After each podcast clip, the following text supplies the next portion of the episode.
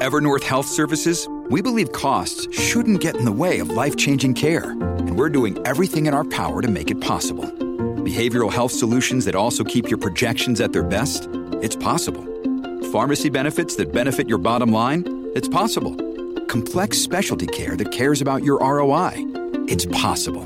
Because we're already doing it. All while saving businesses billions. That's Wonder made possible. Learn more at evernorth.com slash wonder.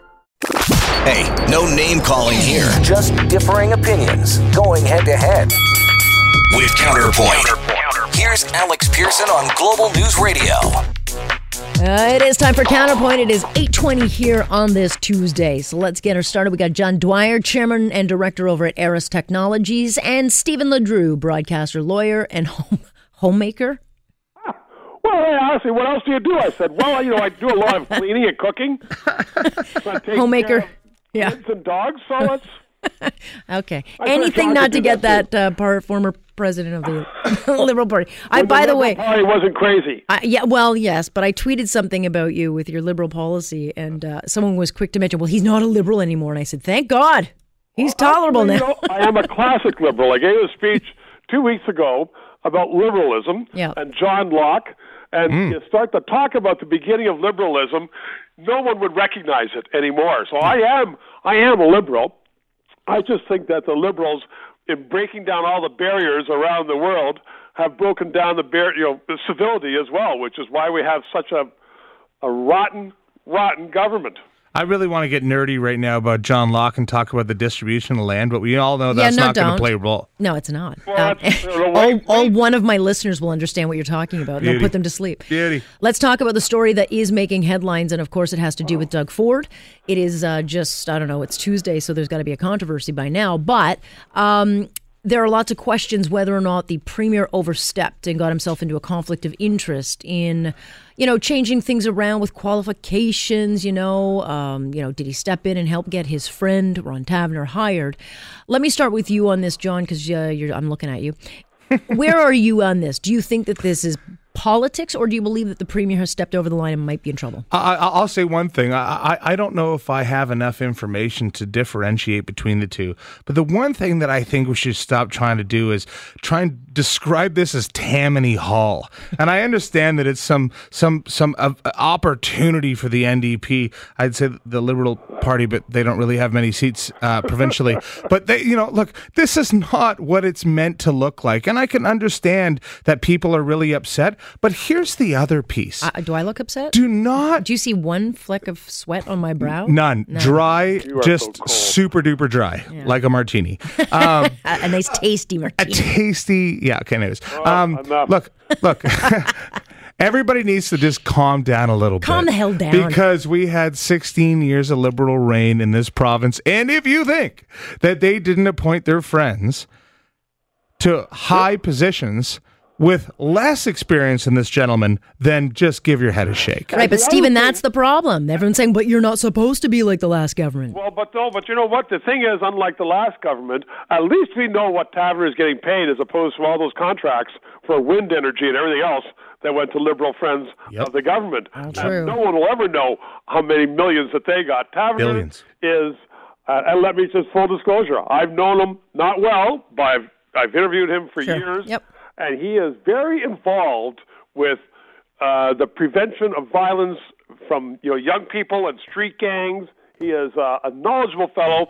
It did raise some um, some concerns when people said, well, he's Metro Toronto, not O P P. But we've had O P P chiefs um, from Metro Toronto before, and uh, they can easily transfer back and forth. As far as, I don't think there's any conflict of interest whatsoever. Uh, and as far as the fact that he is well known to the to the premier, Uh, that's okay. I don't think there's anything wrong with p- putting people you know in there. And there are other people involved in this decision. And Taverner's uh, an experienced guy and a qualified guy. And the other thing is, this is not like someone who's going to be sitting in judgment. People are saying, well, he's supposed to be above the premier. Well, you know, he's not a judge. He's not a commissioner or something like that. But he's also not Sandro right. Lisi. Like the guy is yeah. actually the guy is actually uh, qualified. And I, I think as Adrian that, that, Batter, that, who I just that's a very fair distinction. Well, and, it's and, not like some guy on the street that Doug Ford used to hang out with, and he hired him in. I mean, I think Adrian Batter brought up a very good point. Is that in all of this, it's Mister Taverner, it's Ron Taverner, yeah. who's been kind of dragged through the mud like he was some hanger-on Klingon mm-hmm. that needed some that's job. And, and I'm and I'm a, you know and, and Adrian was right, and as was Matt Gurney this morning when talking about the, the statistics of it. I mean, look, he, this gentleman. Uh, has been on the force for countless decades. He managed seven hundred people. Sure, he did run uh, uh, the Etobicoke district for the t- for, for for the Toronto Police. But look, this is not the first time that the premier and the people around his camp have been familiar with somebody in any iteration of time and uh, said, "Hey, look, here's a good person to play any, the role." Any politician, there is not a politician in power in this country in any jurisdiction who has not said, "Well, I know this man or woman. Right. I know them to be qualified, and let's uh, let's put put their name forward." And uh, the other thing you have to hand it to the premier on this one is that he had a press conference this afternoon, and he addressed it. Yeah. He wasn't hiding. Yeah, yeah. Well, we'll see where it goes. But again, it's, I, go nowhere. It's not going to go. It doesn't matter, Stephen. Oh, it's sorry. Doug Ford. It does not matter. Ah, this is, no, you know, attack, N D P. attack, attack. And it's that's why, well, yeah, but again, we'll see where it goes. And even if it doesn't go, it's just going to keep going. That's just the government, you know, and, and the situation we're in. Well, that's the polarization as a result of the Liberals gone wacky. Well, you can, bl- yes. Your people. Yeah.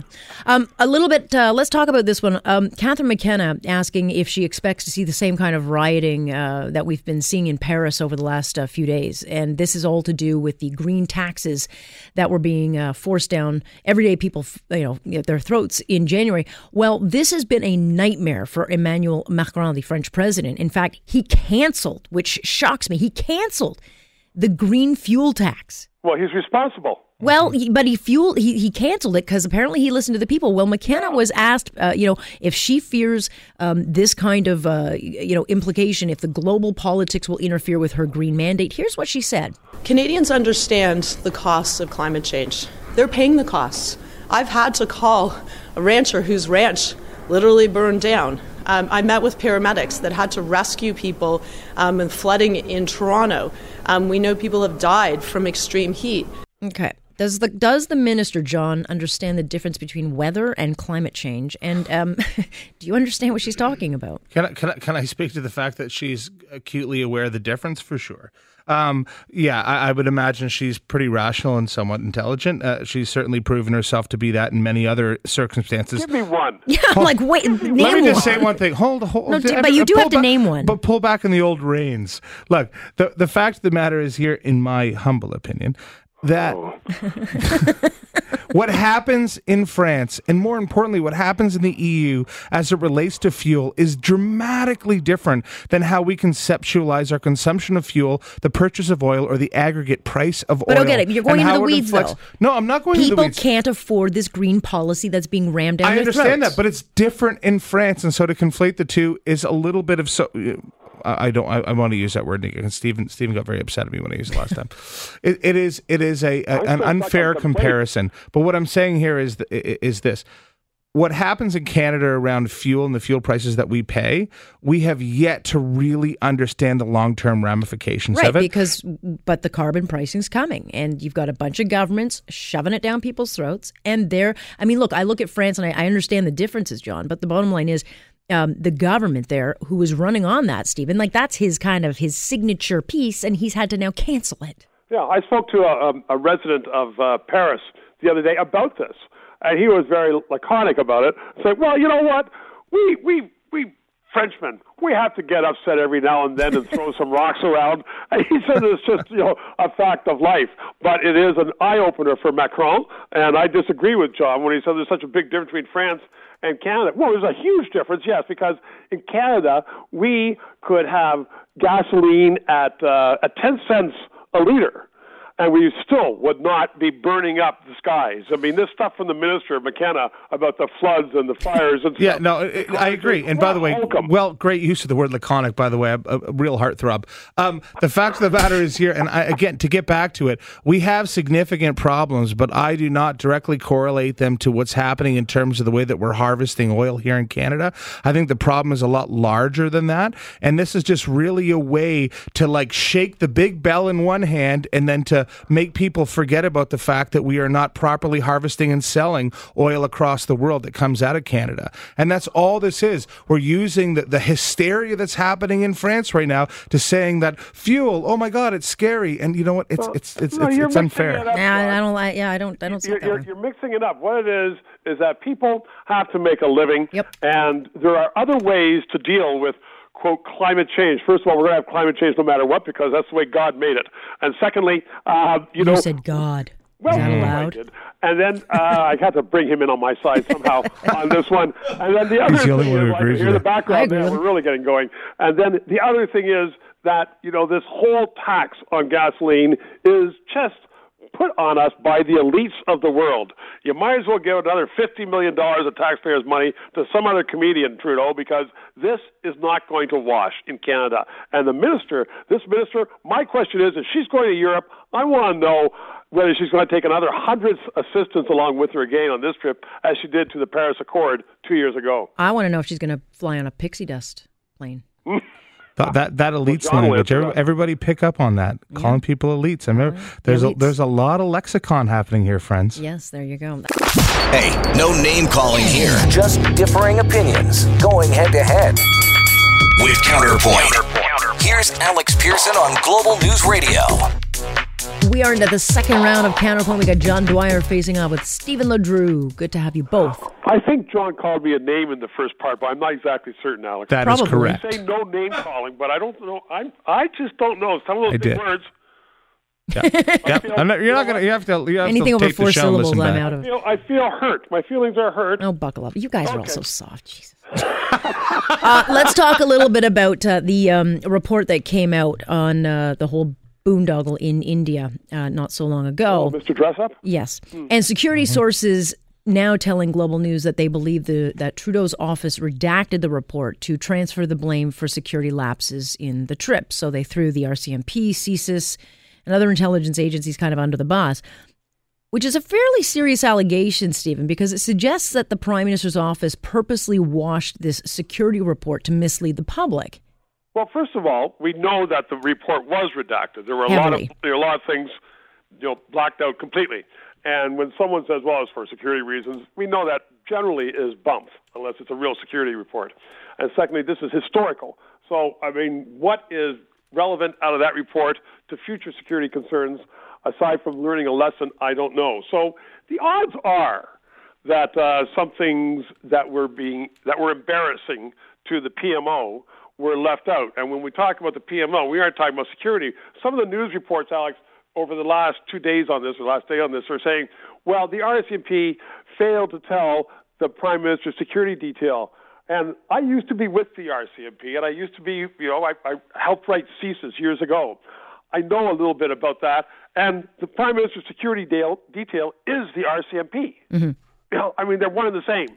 So whether there was someone who was in the P M O as civilian who may have been overlooking some security, I don't know that, but I do know that uh, the reports where they're saying that this was not uh, communicated, that's absolutely baloney. So I, I think there's a really real chance, a great chance, that there was something embarrassing that's left out of there, and we'll have to see if the Tories can put on enough heat. Yeah, well, they are transparent, John. Uh, well, just don't go looking in this document for that. Look, I'm not trying to say this is the Watergate Hotel all over again because nobody has enough flashlights, but at the end of the day, the, the, there's a very significant uh, uh, linkage between all things in politics that people feel a, a fundamental distrust of. Right. And it's this because, is what makes people cynical.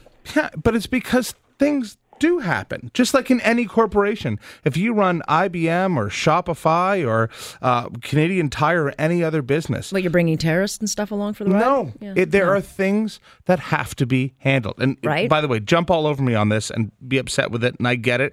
But Are in you the real telling world, me that crap in happens? In the real world, down in the terroir, when things go sideways, you have to handle it. And so the problem here is really, it's all of us being so naive. Why are we so surprised to hear this? The government has been redacting files for time immemorial. That's not the argument, though. This is a government that took a bunch of people that should never have been there. They ignored their intelligence. They kind of threw the intelligence under the bus. And by the way, the real footnote, I think, to this issue is an article I read in uh, one of the Indian papers today.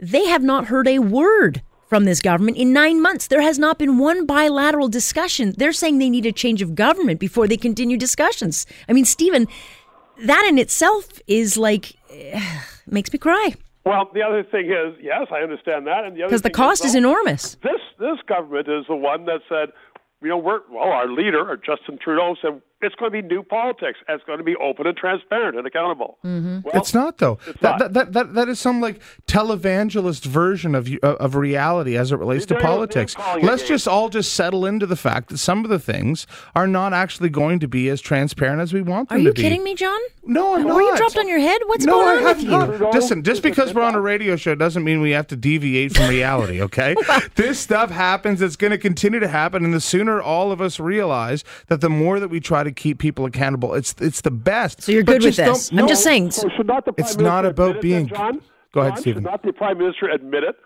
Just like he did with, you know, the, the zero tolerance, tolerance for sexual harassment until it came to him and said, oh, well, there's a new standard here, one for everybody else and a different one for me. And he is saying, still the transparency, should he not admit that he's learned a little bit, he's grown up a little bit, and all that bump that he said when he was running the campaign, it's just that. But the, here's baloney. the thing, here's what here, but the, the cost to this, to the economy from this trip is is not measurable. We don't have a trading deal with it. I mean, it is, it is, that is a huge story that doesn't even get talked about because we're going to talk about Doug Ford all the time. However, John, the issue here is that there was major security breaches on this trip, major, major, including a guy who's now under investigation, Graywall, you know, who, who was also on that trip. They're, they're going to have more questions about. But they, the P M O's office, if you read the report, threw the entire, like, intelligence under the bus. They take no responsibility for anything, and they redact everything. Terrific, terrific. Yeah. Now, now use your same framework and how you're how you're kind of positioning, how you're looking at all of the things that went wrong mm. in, in what we're discussing, yeah. and apply the exact same thing to what's happening with the O P P now and Doug Ford. Uh, well, I haven't um, seen any security breaches, so if that happens, no, but we it's will all, talk. It's all about information yeah. and how you position it. Oh, fine. Then if there's information, I'd like to see it. And if Doug Ford well, redacts it all, and Doug Ford had a press conference today, and he he answered all the questions. You may not like the answers, but I I okay. saw not the whole thing, but I saw parts of it. And he answered questions. I don't see Mister Trudeau out there saying, okay, here's the report, and it's unredacted, and, you know, hit me with your questions. All right, let's talk a little bit, because uh, I don't have a lot of time, but I do want to get this in. The average Canadian family will be spending four hundred eleven dollars more next year to fill the grocery cart because prices are going up between one point five to three point five percent. And interestingly, in this report, meat and seafood go down, but veggies skyrocket. And so, you know, look, if you're on a fixed income, John, this hurts. I would agree. And, you know, you'd have to look at um, a lot of what's happening in terms of veggies domestically, but also being brought in from, you know, a lot of foreign countries. Um, and, and the unique portion to, to focus on is going to be things like the legumes, but also quinoa, uh, amaranth, barley, all, all the of things these. We can't get to India because we don't have a trade deal. But, anyway, sorry. But I, more I, importantly, I all of yep. the items that tend to push this index up. Mm. And uh, that also includes avocados. Mm. So a lot of things from the Andean region in South America that actually are, are, in my opinion, by the way, this seems like a really great piece, but uh, uh, having an, I would say, an imperfect uh, uh, reflex on what's happening in, in the way that we're looking at these numbers. I actually don't take this to be as true as folks say that, that well, it is. That was just my part. I don't know who did this study. As far as I'm concerned, it's like somebody saying, well, next year the stock market is going to be reaching uh, you know, a, a high of this, whatever it is. And and I just think that it's it's a it's a piece of speculation. And it may be rooted in something where people are saying, well, there's going to be more demand for, uh, as that fancy French, uh, fellow John says, legumes. I thought we were back in uh, France again. Um, I worked in agriculture for eight years. What can I say? Well, you know your business. I know spies, you know agriculture. So, I mean, the fact is that, you know, we, we have more potatoes and we have more, we can have more production in Canada than we ever, ever need. Yeah. And so if somebody's on a fixed income, they may not be able to, uh, you know, buy legumes from France or, uh, or other things from South America, but you can have a very good diet. And as a homemaker, I can tell you that, you know, you're going to be buying wonderful Canadian seafood. What a nice segue. That was beautiful. Yes, okay. Beautiful. I don't think Pusatari's is going to be lowering their prices. I know, I know, All right. I know my prices. I bet you do. All right, guys, I got to leave it there. Thank you for both of you joining always me. Always a pleasure. Stephen LeDrew and John Dwyer, always keeping us entertained. You're listening to On Point with Alex Pearson on Global News Radio.